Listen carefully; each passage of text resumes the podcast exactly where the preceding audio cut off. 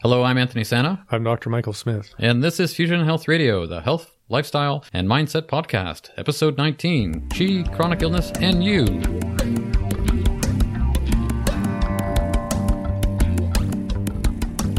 Welcome to Fusion Health Radio, your source for inspiration, information, and insight on what it really takes and what really matters on your journey to abundant health. Hello, and welcome to Fusion Health Radio. If you're a loyal listener, and thanks for tuning in. If this is your first time here, I'm Anthony Santa in studio today with Dr. Michael Smith. Michael, how are you today? I'm doing really well. Great. Spring is in the air. Yeah, kind of nice that it's not so much winter. Michael, for the sake of the people who've not paid attention to the last time you told them who you are, and for the sake of the folks who are tuning in for the first time, introduce yourself. Uh, my name is Michael Smith. I practice integrative medicine. Uh, this is now my 21st year.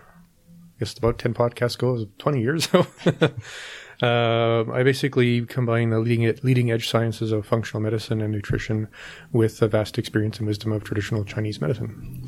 And uh, we sit down here every couple of weeks or so and talk shop around things that you know around health and diet and nutrition and lifestyle and mindset, all that sort of stuff. It's great. Um, as for myself, I'm Anthony Santa. I am uh, known in a very, very small circle on Twitter. uh, I'm known as Truth About Food. I am a marketing guy in town here and uh, connected with Michael a few years back around my own health concerns.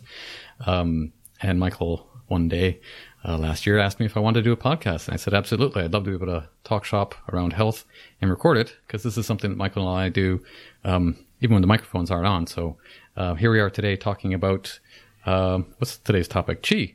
Chi, chronic illness, and you. Uh, tell us a little bit about what we're going to hear today. Well, one thing that I'm, uh, I guess, passionate about probably since uh, I started studying the classics of Chinese medicine, which, I mean, to a bit of my chagrin, was at 17 years of age, but I was a nerd. Was? okay, fine.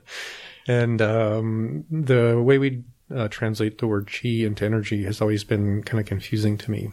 At first, I just laughed it up because it was, you know, something different. But, um, you know, having a background in, you know, I don't know, physics and engineering, it was just like, you know, that's, there's got to be a better way to talk about this.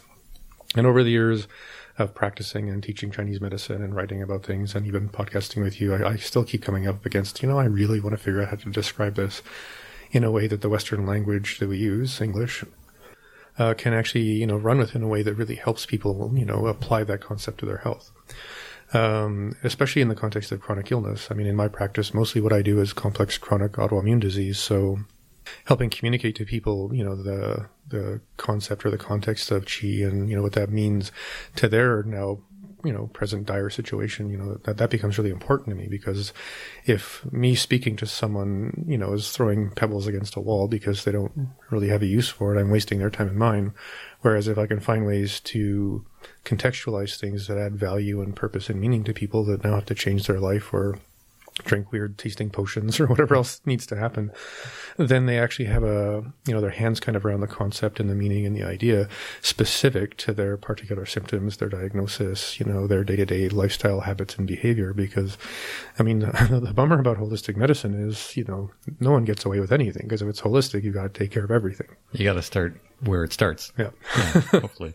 So uh, before we get too far along with the idea of chi and today's topic, um, I forgot to ask you a recap, or what did we talk about last time? We were talking about brain stuff. And Yeah. So we're doing this series of uh, five pad podcasts on the brain, and today is officially our halftime break. Okay. and uh, I just wanted to make sure that people who are listening who may be not interested in the brain had something uh, to enjoy. And it was also something I just recently gave a talk to uh, at a conference, and uh, I shared pretty much what I'm going to say today. And there was all the clinicians, and they were like, "Oh, that's really, really useful. I really appreciate how using that kind of terminology and context would help me as a clinician or acupuncturist, you know, get my patients to not only comply but to feel really, really um, motivated and confident that this is a good idea, like whatever the the protocol or the practice would be."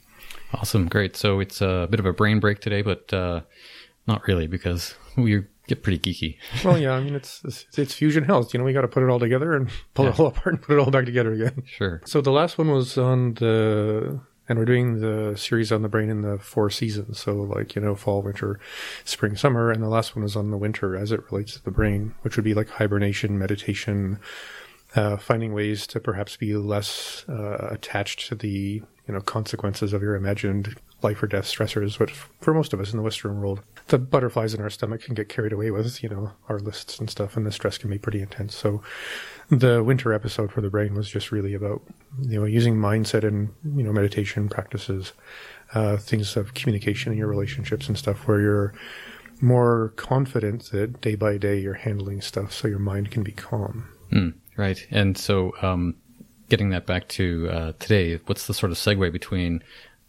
I guess mindfulness and chi. Is there anything, any, any sort of way that they, people can go to sort of go from uh, the last episode, last episode to today, or is this just kind of a a brand new topic? Well, again, with fusion health, I guess we're looking at everything coming together in some way. I mean, what we're going to get into today obviously is going to have an impact on the health of your brain because we're talking about sort of the fundamentals of how the concept of chi relates to how diseases work. So uh, let's talk a little bit about uh, what we're talking about then. Let's get into it. Yeah. So if I was to take the word chi, you know, from Chinese, which we've all done since probably the 1960s and I don't know, David Carradine and Kung Fu or something. You know, when we uh, decide to translate that word as a like energy or as a noun, you know, and we covered this uh, in a much earlier podcast. Um, you know, then it has to have a place in the body. It has to be able to circulate throughout the body, and because science hasn't really found a way to uh, image or uh, through microscopes actually see or identify what we call meridians, there's this sort of conflict, if you will, of uh, if it's a thing, where is it? If it moves through the body, where's its pathway? And because again, with science, that's not something we've been able to figure out. Either science is dumb or we've, you know, had a misinterpretation of an idea. So what I like to translate chi as is either the word circulation or communication. Uh, again, so we think of the idea of uh, qi in the sense of Chinese medicine. It's really about how everything interacts with everything else. You know, your liver has its qi, right? Its way of being in the world. Your lung has its qi, and you know, you have your qi. There's Anthony qi, Michael qi, uh, in the sense that how it is that each system or organ in the body interacts with the rest of them uh, helps us identify or determine the health of that organ or system. So qi has kind of become, in a way, a, um, a qualifier, if you will, uh, for the health of any system or organ. But again, if we move it away from the literal noun of it's actually a thing and it's more of a describer of things, then we could say the liver chi is your liver's circulation with respect to blood, you know, oxygen, hormones, tr- neurotransmitters, obviously nutrients with respect to liver function. And then there's all the antioxidants and, you know, uh, free radical quenchers and other stuff that your liver does on a cellular level. So there's still something about circulation in your liver from your liver to your vascular system to the inside and outside of your cells. And that would be liver chi in the sense of circulation, and then we would look at, say, liver communication in the sense of uh, hormones and neurotransmitters and uh, other feedback loops that the body uses to regulate everything. And uh, uh, where they kind of come together, I think, obviously, is the things that communicate have to get a ride to the place where they actually have to uh, send their message. So everything that you could describe physiologically between circulatory systems and communication covers what I think Chinese you know medicine people back thousands of years ago were trying to describe. And I mean, back then they had. Uh, uh, surgically uh, taken human bodies apart down to the level of anything you can see with your eye. And I mean, it would be an interesting experiment if we could, I don't know, access an alternate dimension, go back 3,000 years and give someone in China a microscope, and then see if they, how long it took them to develop what we call Western medicine.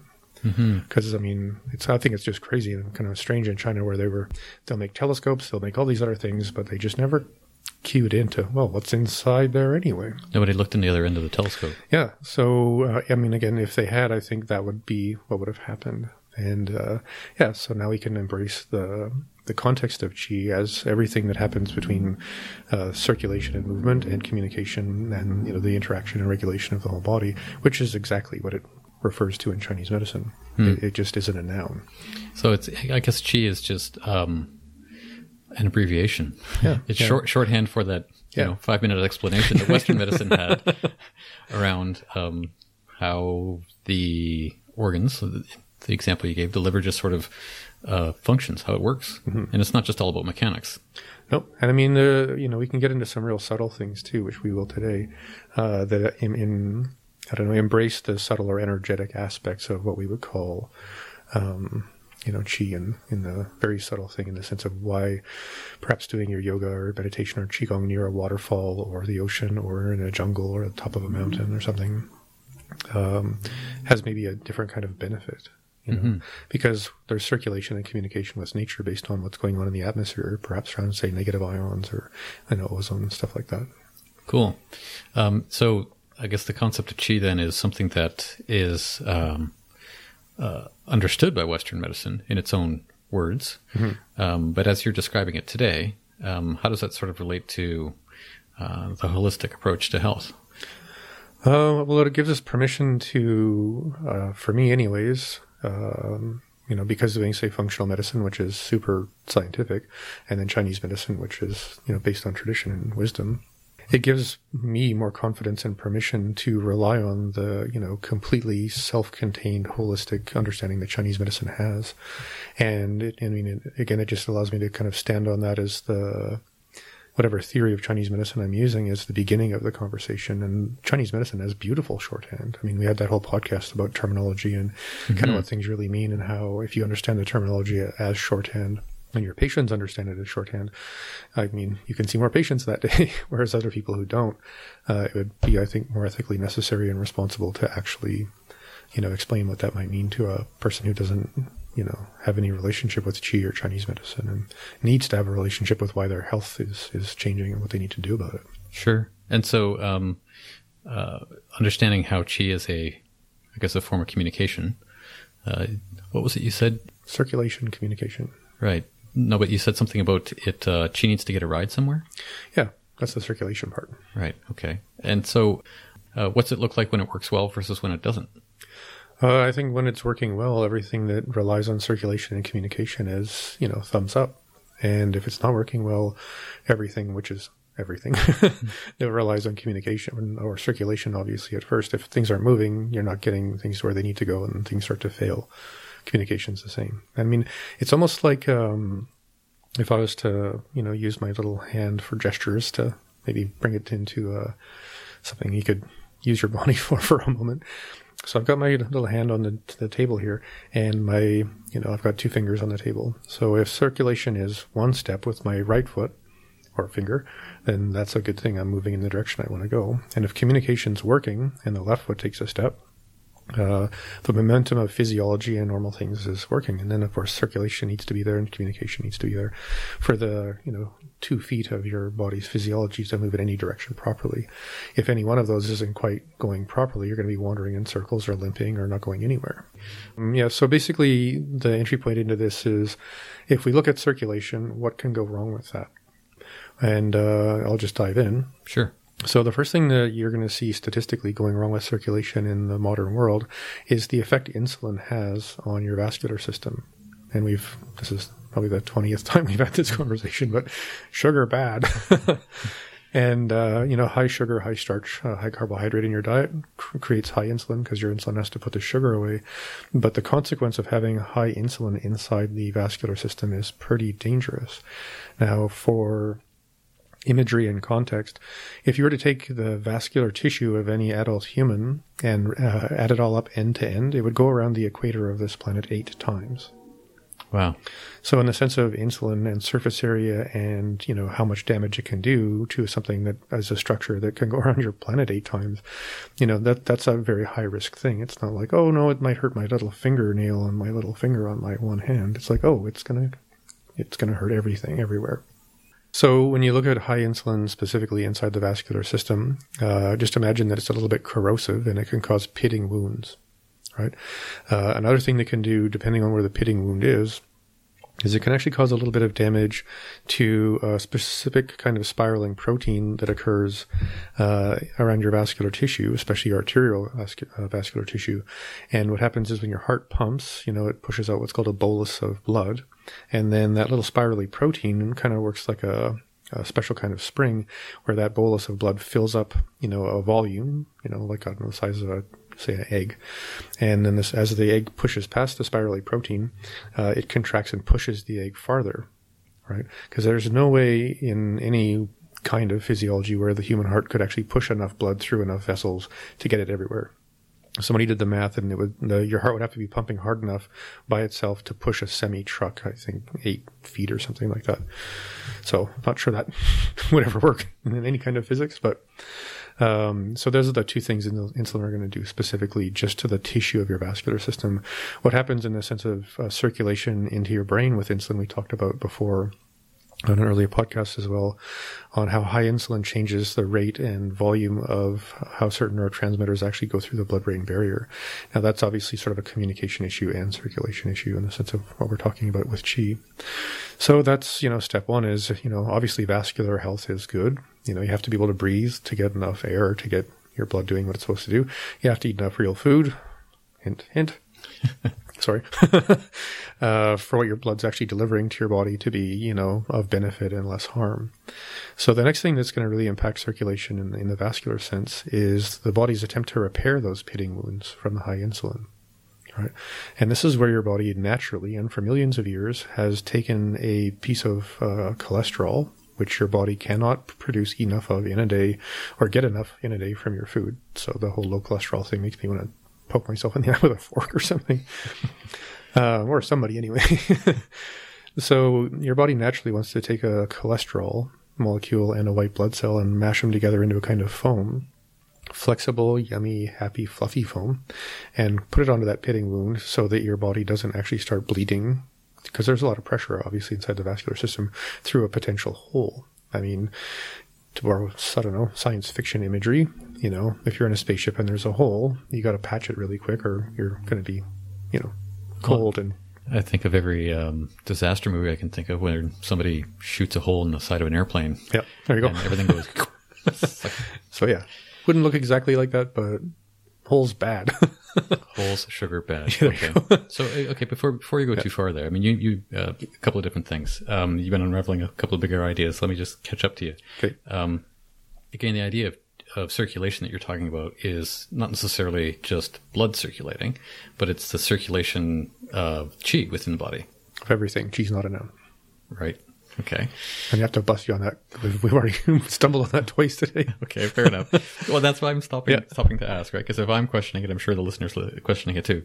So there's that for chi. And then when you talked about uh, eating um, real food, mm this is the opportunity for you to actually say something about the cookbook that you wrote. oh, yeah, right. Such a bad merchant.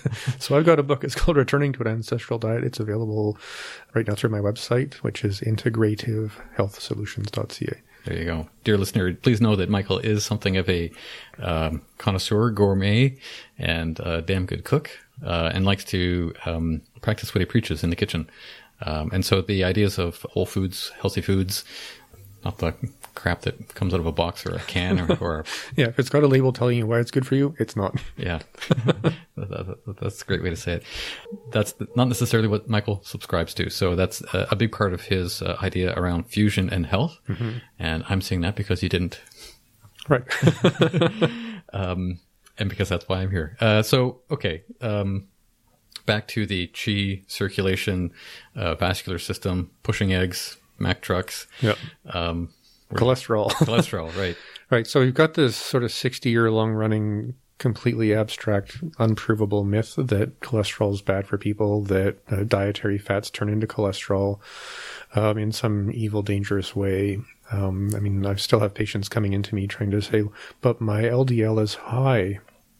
And I'm like, yeah, there's so many reasons for that that that are not like an incident for or a risk factor for incidents in, in heart disease, whereas something called uh, hemoglobin A1C, which is actually a measure of how high your insulin's been over the period of about three months. Uh, I mean that's important. I mean because again, insulin too high in your it damages your blood vessels and it also irritates your blood cells, which is why we have a marker for it, which is a little ow ow ow on your hemoglobin.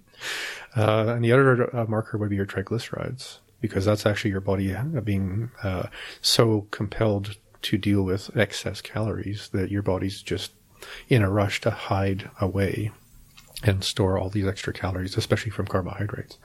Right. So what we do see though clinically, uh, especially when, you know, you brought up the context of, you know, food in packages, almost everything that you can buy that's a processed food that has any kind of uh, cholesterol in it, especially from eggs, um, the chol- the cholesterol molecules are now oxidized, right? So just think of them as I don't know, brittle and you know, slow moving and robotic in some way. I think of, I think of rusty, but okay, rusty, perfect, thanks. Um, well, I guess I'm trying to think in the sense of pliability. Right. Uh, so they they're more rigid than their their foamy, happy, you know, fluffy, regular cholesterols. Okay. So if you have excess high insulin, uh, and you create a pitting wound in your vascular system, and your vascular system grabs onto a cholesterol, oops, this one's oxidized. Oh well, don't know what, you know, what else to do right now. And the white blood cell and tries to make a foam and tries to make a, a, a patch. And what actually happens is it forms a plaque. Right now, there's going to be a certain amount of oxidized cholesterol just because your body has oxidative processes going on. So it doesn't always come from processed food. It's just when you eat it, there's no other thing you can do with it. It just floats around, unusable in cell, cell membranes, and just by default becomes more and more proportionately available for those little wounds. Hmm. And the more you have plaquing on your arteries, the more your arteries and those little spirally proteins we talked about can't do their little spirally flexible thing anymore because you have a solid, rigid zombie plaque.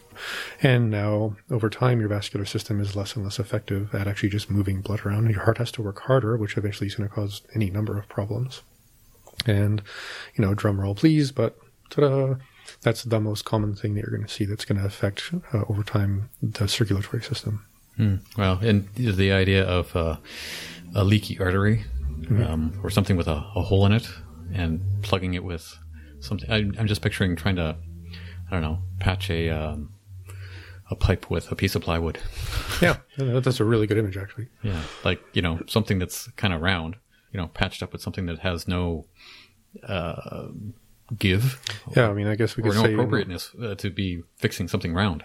I mean, there's a square peg round hole, but this is about flexible or inflexible. right. Cool. And the flexible stuff can be uh, easily reabsorbed and debrided by our, uh, by certain enzymes that are normally active in your body because this is a normal process that's been going on forever, right? Whereas we don't really have any way to actively, uh, normally actively increase the taking apart of the oxidized cholesterol plaque. Uh, although um, kimchi is particularly really good at that. So, uh, for the sake of those folks listening, going kimchi. What the hell is kimchi? It's another kind of chi because Kim's here. Hi, Kim. Sorry. that sucks. So bad. but uh, well, I mean, we said chi, right? So, Yeah, yeah. Um, So kimchi is a fermented food it's a fermented food made out um, of uh, cabbages and vegetables and garlic and ginger and onions and a whole bunch of other stuff. It's kind of spicy if you like spicy. yeah. So I always uh, think of it as a spicier version of sauerkraut, Yeah. and it's a different kind of cabbage. Yeah, but because of the kind of uh, specific chilies and other things like garlic and ginger at the volume that they're in there, which is what makes it really hot. Um, and this would get pretty technical if we wanted to, but uh, let's not go too technical. But basically, all the combination of those things and the extra vitamin C and stuff that you get from traditionally made kimchi, kimchi, pardon me, uh, it has the highest uh, level of ability outside of a specific supplement to take apart those plaqued, even the hard ones. So that's a good thing. That's a good thing. Kimchi fixes circulation, Yeah. improves circulation. Yeah, quick story. But the first time I made, actually, it was the second time because I screwed up the first batch. But the first time I successfully made a big batch of kimchi, and I was living on a hobby farm at the time, so I had lots of chores. Uh, once it got to the stage when it was ready to actually eat, um, I'd wander by this big five gallon bucket of kimchi that I'd made, and I'd grab onto a piece of kale and a piece of daikon and a piece of carrot, and go off into the garden to do chores and water things and weed things. And I got back into the house and I was just like compelled to go into the kitchen and eat some more and eat some more and go into the basement to do something and fix that thing and go back into the kitchen and eat some more. Within a, about two hours, I must have eaten about a liter of the stuff. Wow. And I was, I mean, I was just compelled by some instinct, you know, because it, it tasted really weird. It take, takes a while, honestly, to get used to that flavor. I woke up the next morning and I'm a fairly sensitive person to my physiology. I've been doing Qigong since I was like 10. Um, I woke up going, my entire vascular system is doing something completely different and better. Holy cow. Wow. And you you noticed that just because, for lack of a better word, you ate a liter of Drano. Well, I'm, let's just say not really, but good stuff for my blood vessels for Yeah, sure. uh, good Drano. Yeah, good, good now. Look, well, it, I, I can just imagine how, um, I mean, my experience of kimchi or anything that's really spicy and how that sort of races through and sort of cleans out the, the Yep. corners of my body. Yep. Um, it's, it's, it's a master of that. Yeah, cool. Okay, so now that we've taken a really long segue here around Kim and Chi. around kimchi. Let's get back to the point. Kimchi, vascular health. Uh, where were we on that idea? Well, I think that covers sort of just the idea that the step one for everybody in the Western world is you're going to have to regulate your insulin by regulating your diet. And if you have any concerns around vascular disease, uh, cardiovascular disease, any history of it in your family, you know, first thing you're going to want to do is start making some kimchi. And I think that recipe is actually up on my website. So Cool. go for it. Yeah, great. Um, so that's part of the list, or the be- was that the first part of the list? Are we still on circulation? Still just talking about circulation. I mean, we could probably talk about circulation for nine, ten podcasts and not run out of things that are actually relevant, but that would be people for, who are like, I don't know, clinicians who are trying to be tricky. Nerds like you. Yeah, well, fine, be picky. Okay. Um, so what's next on the list? Well, there's things that happen in your body um, through your thyroid gland. So when you look at your thyroid gland, um, that kind of falls into communication because it's it produces a hormone uh, or a few. Um, but one of the things your thyroid does is it actually runs specific metabolic processes. It's kind of like a little spark plug inside your cells, and it motivates other physiological things to happen uh, or not happen depending on how much thyroid you have. And uh, I think that's a circulation issue. And you know, I think it's approximately 60% of your thyroid, uh, depending on who you research. Uh, you have a T4, which is inactive, and T3, which is active, and a bunch of other Ts that we're probably never going to talk about. Um, but to turn the T4 into T3, about 60% of that process happens in your liver. So if your liver is not Hang doing on. great, So these T's are things that are uh, produced by the thyroid, live in the thyroid, or yeah, they're produced and secreted by your thyroid. okay. So T4s and T3s, Yep. and T3 is Active, T4 is inactive. inactive. You have to pull off an iodine to make it T3. Okay. So carry on. Yep. Thank you. uh, so if your liver is a little bit congested or overworked or, um, you know, in the sense of liver chi not doing so well, you may not be getting all of that thyroid transposed from inactive to active. Uh, about 20% of your thyroid, in the sense of T4 being turned to T3, happens in the microbiome or the happy gut pile of bugs we always talk about when we get a chance to talk about the gut. So, if either of those two systems aren't doing very well in the sense of communication and circulation, then the ability for us to produce thyroid, which actually runs sort of that end step of almost every metabolic process. So it's obvious, essential. And right now it's like an, uh, I don't know, it's almost a, almost epidemic, the rate at which thyroid problems are going up, especially for women. Women are seven times more likely to have a thyroid issue. So we're going to have to do a thyroid podcast, at least one. Soon. Noted. Yeah, noted.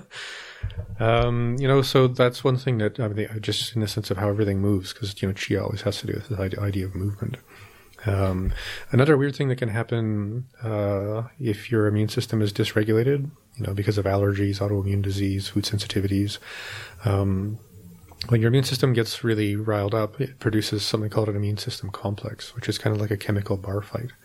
Now, that's going to happen, you know, X times many more times if you eat a lot of grains, because grains produce something called an agglutinin and a lectin, and those molecules stick things together, which is why we call them glutens and stuff, because they're sticky. Because they're gluey. Yeah, so now you've got all these chemical, you know, immune system cell bar fights floating through your circulatory system, causing free radicals, causing inflammation, causing all kinds of other problems, which eventually have to be stuck into spaces that make them less dangerous, which could be a fat cell or a joint, right? Which is why arthritis is so popular. Mm-hmm.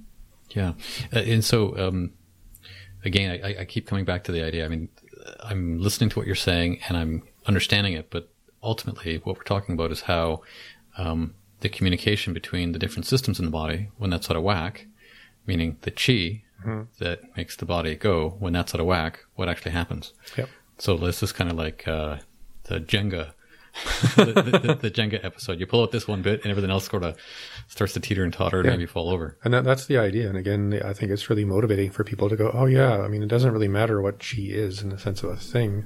What matters is, is what's happening with my circulation. Hmm. And obviously, if you have an immune system complex, you know, here's a whole bunch of, I don't know, call it firefighters and ambulance people, you know, that could be running around your particular village making a difference. They're all stuck together with duct tape. You know, so then in the context of circulation, they've been deactivated by a glitch of uh, immune system dysfunction, and most commonly because of the consumption of excess grains. And the way that you've been going through the list here is this kind of uh, you know, the ankle bones, ankle bones connected to the leg bone, connected to the knee bone. Is this a particular order, or is this Well, kind of like, it's kind of like order of impact. You know, if we had 100 people in a room, insulin and cholesterol, you know, plaques, I think 90% of people are going to go, that's a good idea. You know, a lot of people uh, have latent chronic immune stuff uh, going on at some point in their life or the arc of their health. You know, we all get infections and stuff. So I think taking care of your immune system is important. You know, being aware that your thyroid is essential for anything to happen and that it's, you know, epidemically being, you know, damaged by mostly by the consumption of, you know, wheat and gluten and stuff. Hmm. You know, so it's more like about, like, I guess if I was to pr- prioritize the list in any kind of order, it would be based on opportunity. opportunity for improvement? Yep. You know, or putting on the brakes of the opposite of improvement. You know, Right. maybe I'll only have 500 Valentine's Day cookies because it's Valentine's Day in a couple of days. So Uh, only 500 as opposed to, whatever else you used to do, you did last year when other than that food eating record you broke last year. when you suddenly joined that weight loss cult. Okay.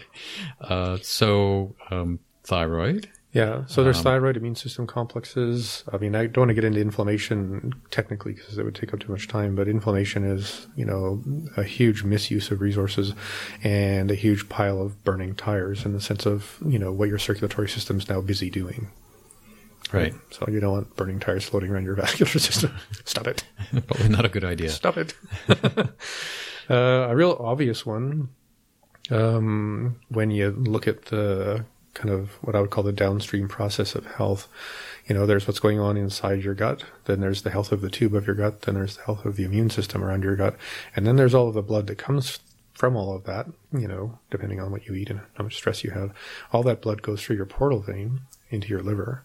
And if your liver isn't doing very well, or your gut's leaking and pooping into your bloodstream, or uh, your microbiome is completely whacked out because of the use of antibiotics and other things, the kind of tissue that goes into your portal vein becomes more and more demanding for your liver to actually clear. Right. So, uh, if you were to imagine your liver as having two conveyor belts in it end to end, you know, a drop of blood from your portal vein, which is actually so thick, uh, it's four times thicker than regular blood, and it's actually black. So here's a blob of black blood, goes on conveyor belt number one, gets turned around and, you know, changed into things that are good for you and some of the things that are the most dangerous for you, like free radicals and oxygen reactive species. And that's supposed to happen. It's normal. And then the, the bad guys go into conveyor belt number two and get turned into things that are good for you and inert. So if your conveyor belts are out of whack, which is almost always the case if you're dealing with someone like me because you have a disease, um, then the tissue in the portal vein doesn't move through that whole process as easily. So now your portal vein is getting bigger, and you know you think of the guy with a beer belly. You know, you know he doesn't have a lot of fat, but he's got this big ball in his abdomen. A lot of that's like a giant blood sausage. Wow. Yeah, and I think we talked about that in a, in previous podcast or a previous conversation, but the idea of uh, the portal vein being um, responsible for how some men just never see their feet anymore, Yeah. amongst other things below the waist. yeah, amongst other things. Anyway, so when you have portal vein restriction, uh, that's going to be a part of the incidence for higher blood pressure because now your heart has to work harder because it's not getting the, that whole you know fluid supply as easily. And uh, another risk is that having all that blood sitting between your gut lining and your portal or your liver, the blood inside the portal vein, when it's not moving fast enough, can become septic, which means it's kind of rotting away. Which means that rotting septic blood is now sitting up against the, we'll call it the inside of the, the gut tube, you know, in the sense of the side facing the inside of your body. And that can be corrosive and actually cause uh, poor nutrient, nutrient absorption, uh, more infections, lowered immunity, um, and eventually it could even break through that membrane and you know actually end up bleeding out of either end. I'm picturing people just running from the radio right now that they're listening to. Well, just get on like a treadmill, you know. yeah. Well, I mean, it's, it's, it's almost kind of, um, well, I mean, it is kind of scary to listen to all this sort of stuff. That if one doesn't pay attention to one's health uh, in a decent way, that, you know, the cascade effect is kind of, I mean, as you're describing it, complex. I mean, I'm just talking about circulation. I think if we wanted to scare people, I could start flogging out all of the dire statistics of modern health based on what happens when you don't fix these things. Well, maybe that's where my mind's already going. so- okay. Um, but I guess that's what we're talking about is that th- these things exist. Therefore, you should mind your manners and your health. Yeah, and again, the context being circulation. That's, um, I mean, it, it has many facets and layers, and depending on your uh, awareness of your health or uh, what may be causing your lack of good health, you could you have many opportunities here to improve your circulation or your chi. Hmm, right. Okay. Uh, portal vein. Uh, what's next on down the line? Um, well, if your liver is not doing so well, then your gallbladder is not doing so well. And uh, gallstones, uh, poor ejection rate of bile coming from the the actual gallbladder into the pancreatic duct where it mixes with your pancreatic juices and leaps on your food, and they'll have a party. But uh, that's uh, I don't know going on for almost everybody who's got a congested liver is you know more more gallstones, more septic uh, or caustic bile, and uh, more inflammation of the bile duct, meaning it, the bile isn't moving as well, which can actually eventually cause enough kind of traffic jam backup that it actually starts to become toxic to your liver. Hmm. And uh, I mean, in my experience, uh, long-standing issue for me since I was a kid, not anymore, or you know, find some wood to knock on around here. use my head; it's probably made of wood. uh, has been gallbladder issues. Yeah. Um, and I think that's, uh, in my experience, a direct relation to uh, all things bready and gluey and sweet and savory and just bread is dead for me. Yep, just it totally. Uh, I, I can just eat bread and have my gallbladder act up just like that, Yep. and it's. So everything we've just been talking about for the past what 15 minutes about that whole chain of events that go from um, glutinous foods through your liver into your gallbladder, um, it's all true. Yeah. And yeah. Ow. Yeah. Yeah. Ow. Ow. Big time. Yeah. You know, I mean, we've probably come across this before, but you know, the astounding number of people with heartburn or GERD that's actually due to congested gallbladder making more concentrated and caustic bile is it's astounding. Hmm. Yeah. GERD, gastroencephal, what? Enceph- Gastroesophageal reflux disorder. right. Yeah. Yeah. Yeah. Cool. Uh, I saw that on TV once. well, that's going around too. Uh, so gallbladder. Yep. Um, and I'm just aware that this is probably getting a little long in the teeth for everything, so I'll just go through a couple more because there's quite a list. One that's interesting is something called pyroluria, and I would say it's both a circulation communication thing. So when your body's producing new red blood cells and taking apart old red, red blood cells, uh, we produce something called a cryptopyrrole, or called a you know a, a P, and um, when you have those in your body, we all do. Most people clear them through your kidneys and liver very rapidly, or clear your kidneys and bladder very rapidly. So, you know, as long as you're peeing out the peas, then you're going to be okay. But if you're not very good at clearing the pyrroles out of your system, you know, they just swim around your blood supply looking for something to do, and they grab onto zinc and B6, specifically the active form, which we call P5P, uh, magnesium, manganese, and a few other things, and they just hold on to them in a little headlock. So now you have these super essential nutrients that you've been happily ingesting in your nutrient dense, you know, paleo diet or whatever. Um, and they, all, all these good things just get bound to the pyrroles. And this is compounded over time. And it's compounded by stress because every time you end up more profoundly stressed, your need for those things like P5P and zinc and, you know, magnesium and stuff like that goes up, but you don't have enough of it. So your subjective experience of how bad stress can be gets bad. And this is the people who become the hoarders, the cat ladies, the socially isolated people, um, you know, and it's genetically passed on. So, you know, you can see people where, I mean, there was one family I, I was working with uh, recently where uh, there was a lot of uh, conflict in the family, especially between the younger people. And I started asking them about, well, parents and health and then grandparents and health and, you know, lifestyle and behavior and habits. And I was like, maybe I'll send you guys a questionnaire and you can let me know if this, this, you know, touches anything.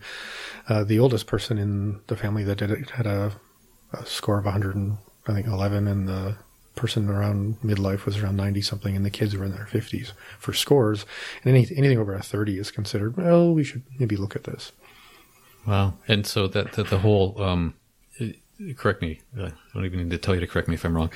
Um, that the whole metabolic, whole, whole metabolic process is hereditary yep to the point where um, it actually screws up the, is it the right way to say it, the nutritional absorption of certain um, things in the body that actually manifest themselves as a stress? uh, well it's not so much the absorption as they get captured by the pyrroles Okay. and because we can't clear them they just sit there grabbing onto things until eventually we, we clear them but uh, Everyone I've ever worked with that has any of those markers come up, we just say, okay, you're either going to do the test, which is a urine test, which is going to cost you about, I don't know, 80 bucks, or we just start treating you for it and you spend that 80 bucks on the supplements you'd be taking to, you know, have more resilience to that. And all of a sudden you feel 10 times better and you're willing to talk to your friends again. Well, uh, So those, let's just go with, you've got pyroluria. so pyl- pyroluria is something that um, you don't necessarily see uh, some sort of physical manifestation of it, but it's more like a personality kind of thing. Mostly it becomes a behavioral thing of, of addictions or so, social isolation or anything we can do to compensate for stress and how to deal with other people. wow, that's pretty cool. Which brings, I mean, this will be sort of the end of the podcast when we get to the this next part of the conversation. But communication is essential amongst our species in the sense that we touch each other, talk to each other, and, and actually get a certain amount of uh, social compact or contact in the sense of what we might call grooming, because we're primates, and um, we don't get that. We get more squirrely. But when pyroluria makes you feel like less squirrely by being by yourself than being with people, you know, that's not really a plus. It just seems like one. Is that always the case then? Somebody who's um, is the right word introverted? Would you say that that's Uh, most people that are introverted, I think it would be a good idea to take that questionnaire. It's, I mean, you can email me and I'll email the questionnaire. I developed it over a couple of years in uh, conjunction with other researchers and clinicians. And um, if it looks like that's a thing for you, it's, it's a very inexpensive protocol to to apply to actually just see if you feel better by having more things like P5P, zinc, and magnesium in your diet, and um, getting rid of things that are going to you know load your body up and do things to actually improve the, your body's ability to produce blood cells. that's very cool. You said you were going to sort of jump down the list. Are we are we still on the list? Are we? Uh, well, there's a few other ones that I think are just really, really cool. Maybe find some other excuse in another podcast to touch on. So I just want to switch the conversation, you know, uh, as we were just talking about, um, from the context of circulation to the context of communication. Hmm, okay. Right. So everybody got it needs a ride. Right. Everything has to get somewhere in the sense of what chi is about with circulation, and everybody needs to talk to somebody.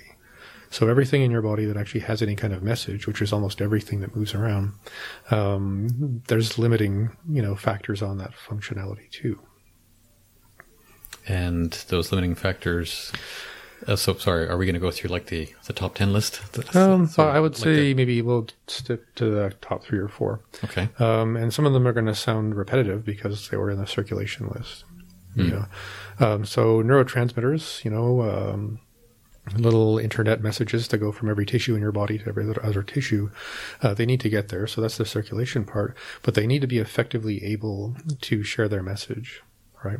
So this could be serotonin, dopamine, acetylcholine, um, glutamate, glutamate, other things like that, where uh, you know, they have a very specific message to share. And if they're not getting that message, uh, you're not going to be able to run that process. Uh, so serotonin gets turned into melatonin. If you don't have enough melatonin, you don't get to sleep. Right. So, I mean, the melatonin has to get where it's got to go, but it also has to actively, you know, go through a receptor and, and, and activate something. And what we're seeing um, nowadays um, is this thing we call adaptive resistance, where any system that we stress, um, you know, beyond, you know, I guess normal human stress conditions and stuff like that, um, especially by overloading something, the receptor for that particular neurotransmitter basically plugs its ears, closes its eyes, and hopes no one ever bothers it again. In the sense that if a, if a receptor was a doorway, the cell locks the door. So the neurotransmitter comes along and says, "Hi, I'm here to deliver your mail." Or picture some movie, you've got mail, and, and nobody wants to open the email because we've had too much of that message already, right? So, you know, it, it, it's it's become a kind of a big thing in functional medicine actually in the last two or three years. Now that you know, there's more psychiatrists moving over to functional medicine and stuff that you know, and I used to run with this idea that if you're having, you know, a depressive experience and, you know, maybe you're not sleeping or whatever, well, let's add all these things that help you build neurotransmitters that are specific to that, you know, thing that we thought we were doing. And that still works in 60 to 75, you know, percent of people. They feel some benefit. It'd be the natural version of taking an SSRI or an antidepressant, you know, because we want more serotonin in, in where it does its job. And, you know, we do see some benefit, but we always see this like 20, 25% of people that building the neurotransmitters based on the idea that there was a deficiency of neurotransmitters doesn't work and sometimes makes people worse. In fact, you know, often enough that it's, you know, makes people nervous about applying that old protocol that we all ran with for 15 years. And we're like, oh, it's so great. And we're like, oh, wait a minute. Hmm. Maybe we could hurt some people, so let's be careful. Right. So it turns out that there is a communication circulation thing deeper in the brain. Um, see, we're talking about brains anyway. um, that actually has more to do with how neurologically uh, healthy your brain is as an actual system and structure. So it's not often that it's actually like your depression's not as often an actual serotonin deficiency as it is an, as an inability for the brain to communicate properly inside of itself. Hmm. And that's and that's what you're talking about the whole idea of communication. Yeah. Wow. Yeah. Um, so that if everything that happens in the body is a process of there's no lone rangers. Everybody works in. I, Yeah. I, I just picture this. Um, I don't know.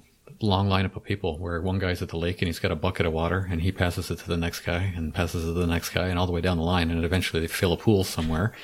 I mean, that's kind of how the body works, right? It's just this giant um, daisy chain of. Uh, yeah, and I, I'm compelled to say this because of all the it's 2016 and you know politics being what it is right now. Uh, your body's a social democracy. a social democracy. Wow, I'm sure there's a few Republicans out there going, "No, it's not." And that's why I said it. So there. Republicans or Harperites or whatever it is. That, People who still think the 1950s was cool. yeah, uh, parts of it were. yeah. yeah. Yeah. Nice cars. Music was good. Yeah, that's true. Uh, so we're talking about neurotransmitter system. Yeah. Uh, what else relies on communication? So the next big thing in communication is hormones. Hmm, okay. Now we can all imagine kind of like the I mean the first thing that would come to someone's mind is PMS and uh, or um, you know how hormones relate to where your your body holds body fat if you have extra body fat. Um, you know whether or not your hair stays or goes or how it stays or goes or uh, how fast your um, hair turns gray. You know if it turns gray from the top down or the bottom up and all these different things and uh, obviously sexual function, reproduction, you know, all those things are, you know, so important in the sense of health on so many levels. So having hormonal balance is important. And it comes to the same conversation. There's the circulatory part, getting everyone a ride to where it needs to go. And then there's the fact that it's brought the message of testosterone, let's grow more muscles and, you know, you know, have chest hair and whatever else. Uh, the thing that can happen is the message isn't strong enough, or the body's had enough of that message, or it's been irritated by another molecule that looks like that message, and the receptor's going, no, we're not going to do that right now. And if the receptor doesn't get the message, then the message doesn't get delivered and it doesn't do what it's supposed to. Yeah, and then you may or may not get your erection, you may or may not get your period, you may or may not be able to have a baby. Hmm. Right. Wow. You know, and we have so many what are called the exo, um, uh, well, let's call them exohormones or hormones or things that look like hormones coming into our bodies from the environment, um, from packaging, from foods, from water bottles, from all kinds of other stuff, from tin cans. You know, I just saw this thing on social media. Uh, it was like three or four days ago, where there's this new camping water bottle that you can use anywhere in the world that removes pharmaceutical drugs from your natural water creek up in the mountains. Because now there's enough pharmaceuticals in the water supply that you know you're, you're, you're drinking everybody's leftover drugs that they pooed and peed into the ocean. Doesn't matter where the water is coming from; it's full of crap. Um, well, I mean, if they're in, I mean, these people were, I think, in somewhere in Central America or something in the mountains, and they're cleaning their creek water out of a mountain creek in the jungles of the world, and they were very happy to be getting rid of the pharmaceutical drugs out of their drinking water. Wow. Now, even if that's true, I don't know if I necessarily believe it or not, but I don't, I don't know if it's true, but I'm just saying that, that was an interesting for me Yeah. yield sign on the momentum of you know our present I don't know industry complexes, which like come on, dude, like if we're eventually going to have to even in the future clean pharmaceutical drugs and toxins out of mountain streams, we need some brakes on this machine here. Right, right. So uh, the uh, influence of external things that can. So are you saying that those, uh, whatever the junk is in the water, those are hormones of themselves, or they affect the hormones in our body? Yeah, they are the hormones, or they look enough like the hormones that they're going to make the receptors lock the door. Right. and or run a whole bunch of other processes where men get breasts and you know other things can happen that usually don't happen Yeah. Crazy. Uh, okay. Um, okay. He says like, sure. Now we can carry on to something else. Now that I to compartmentalize that, and not think about it. That's a skill. yeah. uh, it's broadcast skill. Um, what's next on the list? Well, I, I think, you know, we could do a whole podcast on just the catastrophic, uh, destructive, uh, um, aftermath of chronic stress. Right. I mean, that I think it would have to have, like the thyroid, that would have to be its own conversation because there's a lot to it. But stress obviously changes very much the way all of your neurotransmitters and hormones and, um, uh, obviously stress specific hormones uh, communicate with the rest of your body about your body about your past your present your future about whether or not you're going to get to sleep about how much barbiturates you need to sleep or alcohol or you know medical marijuana or whatever you're doing i mean if you need something to make something happen that's supposed to happen okay let's just say maybe we should fix why it's not happening Mm-hmm. you know and so many things are determined by all this background communication Yeah, I, I guess the whole idea of how things are connected still keeps ringing through my ears around how you're talking about things. Um, how um, obvious it is that you know one component connects to the next, connects to the next. It's um, it's a bit exciting to hear what you're talking about. It's a little bit scary, so I, I don't know if I want to go any further with this. But I know you've got a few more notes on the list, so Yeah. Stop talking. You're scaring me. carry I'm on. trying to help. so, you know, your immune system communicates with the rest of your body in a huge way. E- Every immune system process has mm, at least half of the substrate molecules that are made are made to tell other immune system cells or your central nervous system or your stress physiology uh, or your circulatory system what to do next. I mean, they literally secrete things that make your vascular system porous exactly at the spot where the immune system cells need to leave your blood circulation and go and attack the actual, you know, infected cell or whatever like that. So uh, the, it, it astounds me, and Anthony, I just have to say, it astounds me, especially with the stuff we can do with like really great imaging now, when you can watch how complex and intricate the the human bodies, all all animals are. It just you you have to admit that there's multiple layers of living intelligence within your body, hmm which may be creepy. And I'm haunted. Halloween podcast.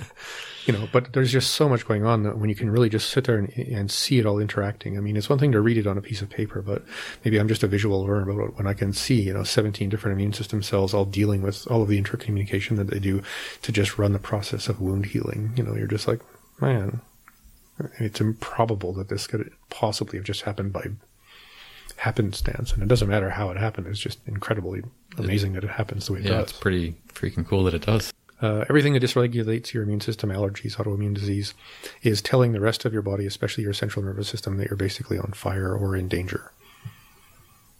Hmm. So, not much fun there. No. Um, the toxicity that we, we get in the modern world, you know, obviously worse if you're working in some kind of factory or making, you know, stained glass at home with lead.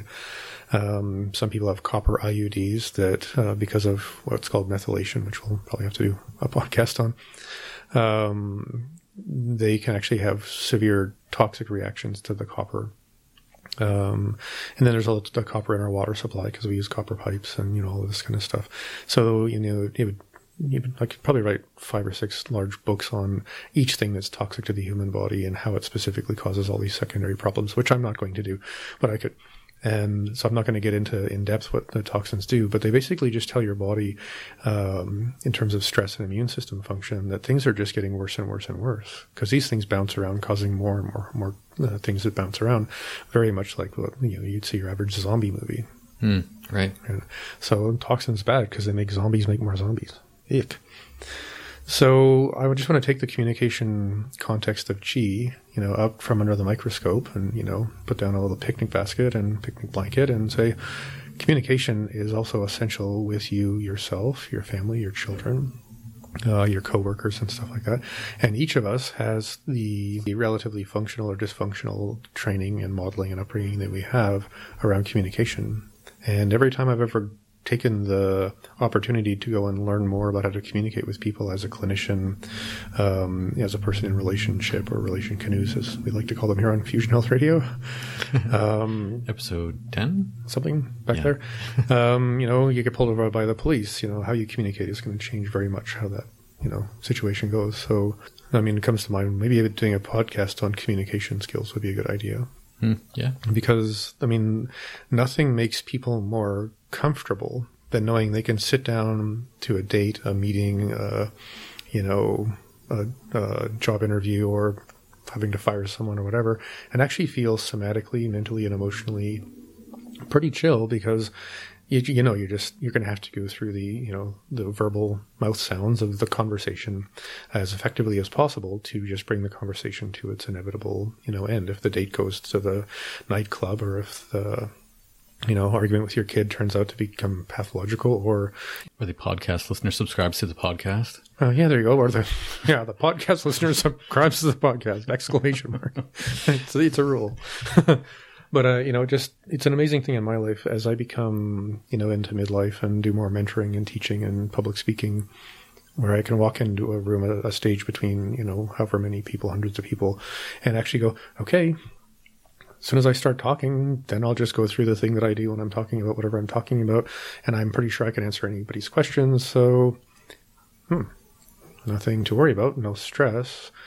Now my my mind and my my you know awareness is present to you know reading body language and other stuff, so I become more effective at communicating. You know, and that's just good chi. Hmm, yeah. Well, it- the the whole idea of um, uh, being present and grounded and um, attentive to the individual at the other side of the microphone. I mean, the podcasting is one thing because we're recording here in this little office of yours, um, but doing this live uh, through community radio, as I do through here in town, is a totally different thing. And it's like you know, my pants are on fire, but I'm still calm because I'm doing it live. Yeah, it's a, but it's it's it's wonderful to be so um, just with it around that whole thing and and not be bothered by it. I'm just gonna say this. This is a really nice room. It's like big, bright windows, a nice library. Yeah, it's it's nicely painted. There's- certificates on the wall. Yeah. Michael's middle name starts with W. Yeah. Okay. Just like it was a little room. Like I want people to like my clinic. yeah. No, it's a, it's a lovely clinic. It totally is. Um, so the idea of communicating and how that uh, uh, shows up for different people in different situations, and the level of stress and uh, I guess lack of stress uh, is kind of what I'm speaking to. I mean, I'm, I'm comfortable speaking in front of a large crowd. I'm comfortable speaking in front of a microphone, um, as you are, and some people just don't have that. So I guess the idea of chi and how things are affecting them, I've often wondered if I'm able to speak better in public because my health is so good. Oh, I think that's true because I mean, I know if I have pimples because I'm allergic to potatoes and I eat potatoes and I get pimples, and then I walk in front of a camera or at the crowd and I'm like, "So, hi everybody, I ate potatoes." Just get it out of the way because if you're a health mentor and, and, and you have a pimple or whatever, you have to clear your throat often because I do because I have this other thing. I, I'm either going to feel insecure about those things or I'm just going to go, "Yep, so this is." This, is, this is what's going on, and you know it's kind of uh, almost uh, like a little icebreaker. It's just like, okay, so let's let's you know talk about the elephant in the room, so that we can move on to the communication part for what's relevant. And for me, as mostly an educator, I mean, people need to be able to just understand what I'm saying and assume that I know what I'm talking about. know. So I just want to bring this wrapped up to something because in Chinese medicine. Um, well, there's one other thing after this, but in Chinese medicine, the thing we're always concerned about, about is called qi deficiency or qi stagnation right? Not enough circulation and communication, or something that's blocking circulation and communication. Right. So if it's communication with other people, if it's communication in terms of how your body works, circulation, I mean, circulation, and I think in the bigger context, you know, if we can talk about communication being a conversation, circulation would be moving your body, you know, getting everything to just move around lots more. And I think the last thing I'll say about communication is how you communicate with yourself is probably more important than any other thing in your life. Uh, Self talk is what comes to mind when you say that. Yeah. Internal dialogue, whether or not you support yourself or you judge yourself or you have to be angry at yourself to get, you know, to open your vitamin bottles or, you know, whatever it is that, you know, the go to thing is. It's, it's so much, it's so essential that we actually start with let's be kind, gentle, and patient with ourselves. Because most people are not. I know like, if I'm having a bad day, I'm like an asshole in a back alley with a billy club, and I'm I'm I'm the guy with the club, and I'm the guy in the corner, you know, taking the hits. Uh, a friend of mine, um, we, we talk about this all the time because he suffers from chattering monkeys. Um, you know, there's a whole bunch of monkeys in his head. Um, and there's some days when they're like, oh, hey, look, here's a pile of crap. Oh, this is lovely. Oh, hey, let's start flicking this stuff around. And before you know it, you got a hundred, hundred monkeys throwing around crappy ideas around his head. And he just totally gets paralyzed by it. But he's also able to, um, as he affectionately calls, um, you know, stick a Q-tip in his ear and stab the stab the monkeys before they get too far. I mean, he, he doesn't always do that. I think that's a Homer Homer Simpson thing to do is to stick a Q-tip in your. Shut up, brain. Yeah, so I mean, it's like a puppy. You know, you got to tame it to play with you the way that you actually want it. You know, if you if you can get your brain to heal, in the sense of what meditation is for, and I mean heel like puppy heel, walk behind me three feet behind my left foot, not, not heal like get better. Although they would happen simultaneously, I think. um, you know that that's such a thing to celebrate. It's it's it's an opportunity for every person listening to this, and every person every person listening to this ever meets is if we could like s- send through the podcast some kind of weird thought virus that if you could actually just tame the puppy of your mind and stop it from chewing the furniture of your soul, then you're going to be a completely different person in how you communicate with other people, yourself, the world, how effective you could be. You know, why haven't I succeeded at my career? Because you're an asshole to yourself and you really don't want anything more than the story you've been told to tell yourself. Because I know that's that was my story a long time ago, which is you know, I'm just going to sit here and spin with the conditioning I have instead of trying something new.